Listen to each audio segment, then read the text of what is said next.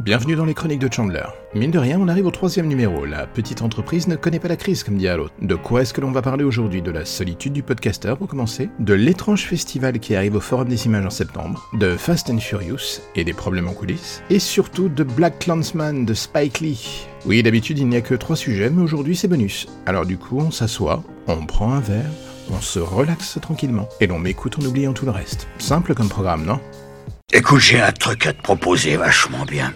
Super balèze. On serait tous les deux complètement irresponsables, payés par la CIA avec un hélicoptère.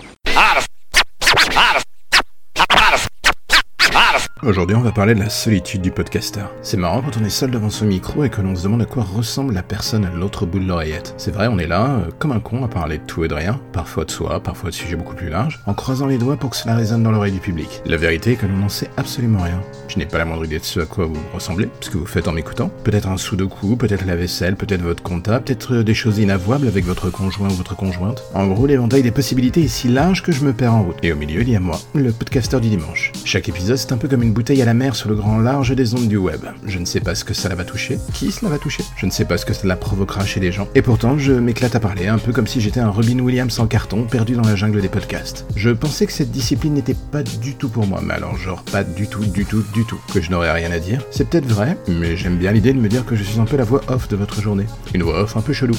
Un peu comme si j'étais un assistant Google complètement barré, qui à un moment va vous lâcher du Bitcoin nichon sans que vous compreniez bien pourquoi. Le Gilles de la Tourette du micro, en fait. Et du coup, pour finir, je ne sais pas qui vous êtes, ni ce que vous faites, mais j'aime bien cette idée de vous parler sans la moindre contrainte. Après, c'est peut-être juste cela la beauté du podcast, au final. Et vous qui podcastez, c'est quoi votre but et votre finalité lors de vos projets? Je serais vraiment curieux d'avoir votre retour sur le sujet en fait. Déchaîne-toi dans mes DM ou sur Twitter, j'ai envie de t'entendre sur le sujet. Il n'y a pas de raison que pour une fois, il n'y ait que moi qui soit en train de parler. Je suis limite nervous breakdown. On va manger des chips. T'entends? Des chips! C'est tout ce que ça te fait quand je te dis qu'on va manger des chips! Alors là, pour les quelques minutes qui vont suivre, si vous n'êtes pas de Paris, je m'excuse d'avance, ce sujet ne vous concerne quasiment pas. Oui, je vais parler aux Parisiens, oui, cette sale race de prétentieux que le reste de la France méprise. Est-ce que vous savez que la nouvelle édition de l'étrange festival arrive? Alors qu'est-ce que c'est que l'étrange festival? C'est un peu comme le Top Chef du cinéma bis. C'est un joyeux bordel se déroulant au Forum des images chaque année. Et j'espère encore pour longtemps d'ailleurs.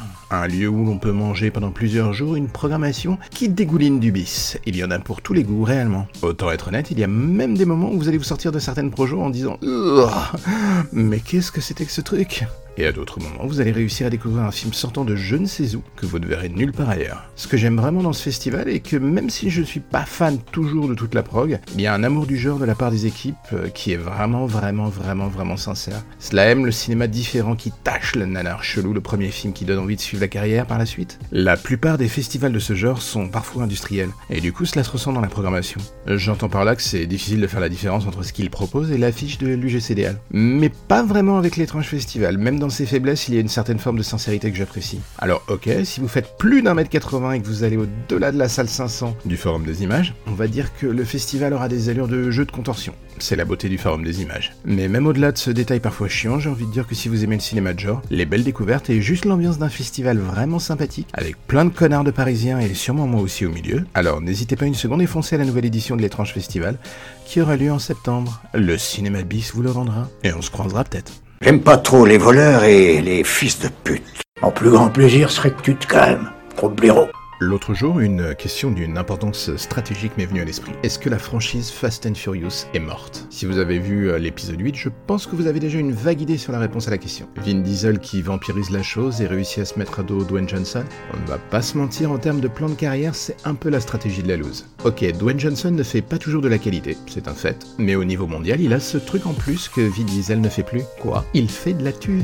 Et l'attitude d'Universal semble montrer que les jeux ne sont pas vraiment en sa faveur. En favorisant la mise en chantier d'une potentielle nouvelle franchise autour de Dwayne Johnson et Jason Statham, cela s'appelle un peu mettre un taquet sur le crâne chauve de Vin Diesel. Bah oui, quand même. Et si l'on rajoute dans la balance le carton mondial de Jason Statham avec The Meg, cela fait deux superstars pour tracter le lancement de cette nouvelle franchise. Tout le contraire d'un Vin Diesel qui, en dehors de Fast and Furious, est absolument incapable de tracter autre chose que son ego démesuré. C'était méchant, je sais. Et sincèrement, quand on y pense, est-ce que l'on ne devrait pas laisser mourir la saga d'origine? Après la mort de Paul Walker, elle était déjà finie. C'est un fait, personne ne le dira. Et quand on voit que les frangins de Walker, justement, poussent pour ramener le personnage dans le prochain film en production actuellement, on se dit qu'une fois de plus, elle va un tout petit peu dans le mauvais sens, celui du pognon facile. La saga Fast and Furious a besoin d'une nouvelle direction, d'un nouveau souffle, et sincèrement, c'est tout ce que Vin Diesel n'est plus capable de donner cette franchise. Et même si cela a pris du temps, Universal semble commencer à s'en rendre compte. Est-ce que le potentiel succès de ce spin-off va être déterminant pour le 9 épisode de la saga Fast and Furious? On peut compter là-dessus. Même si Diesel produit encore euh, le prochain film, si le film euh, avec le duo Jason Statham et Dwayne Johnson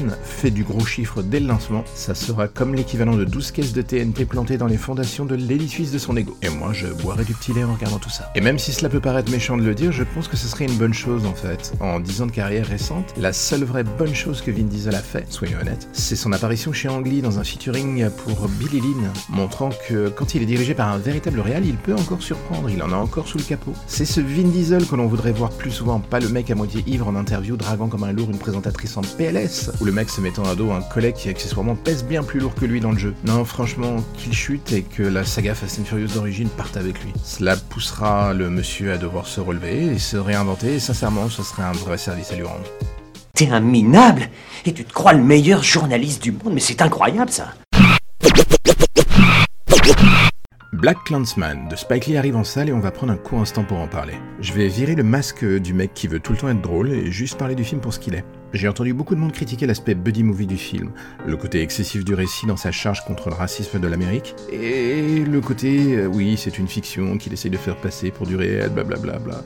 Bon, je pourrais continuer pendant des heures et vous faire chier pendant des plombes, mais vous savez quoi, ce qui me vient à l'esprit en entendant la chose, et les récits que je peux entendre à droite et à gauche, j'ai envie de dire une seule et simple chose, mais ferme ta putain de gueule Black Clansman, c'est un uppercut de Spike Lee dans la gueule de l'Amérique, un outil d'un cynisme massif qui utilise les mêmes armes de com euh, qu'un Trump, par exemple l'excès, l'abus et surtout qui met le nez dans la merde de l'Amérique par rapport à ses propres défauts. En montrant un truc simple, est-ce que les choses ont changé en mieux, se sont améliorées ou quoi que ce soit d'autre?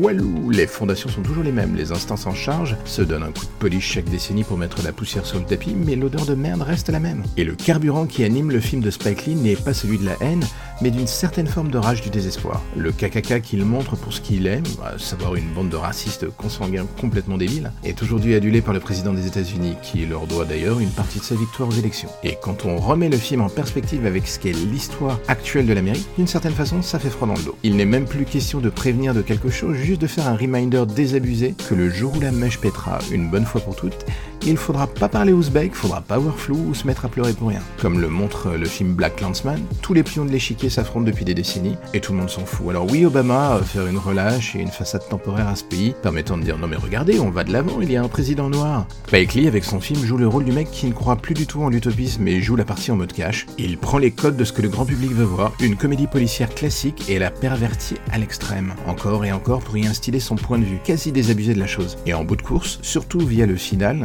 ne prend pas de gants pour dire au public, voilà le vrai visage de l'Amérique d'aujourd'hui. Le constat final est que la partie est déjà sur le terrain de l'égalité, de la reconnaissance et de beaucoup de choses toujours aussi mal foutues. Oui, le clan ne linge plus les gens dans la rue, il les tue dans les manifestations antiracistes. Et cela sous les yeux presque approbateurs d'un président attisant la haine pour solidifier sa base. L'Amérique est une poudrière raciale au bord de l'implosion, et Black Clansman remonte le fil de cette implosion imminente. Alors on peut y avoir de l'excès, de l'humour too much ou je ne sais quoi d'autre, cela montrera juste que l'on passe à côté du cœur du film. Et tout Black Clansman de Spike Lee, c'est la révélation de John David Washington, qui montre qu'il n'est pas juste le fils de Monsieur Denzel Washington. Foncez-y, honnêtement, c'est une putain de révélation et une résurrection pour Spike Lee. Il paraît que t'as des propos intolérables. Où il n'y a pas de tolérance. Tu sais donc pas que c'est pas bien d'être raciste Que c'est mal On ne doit pas faire de discrimination raciale, c'est mal.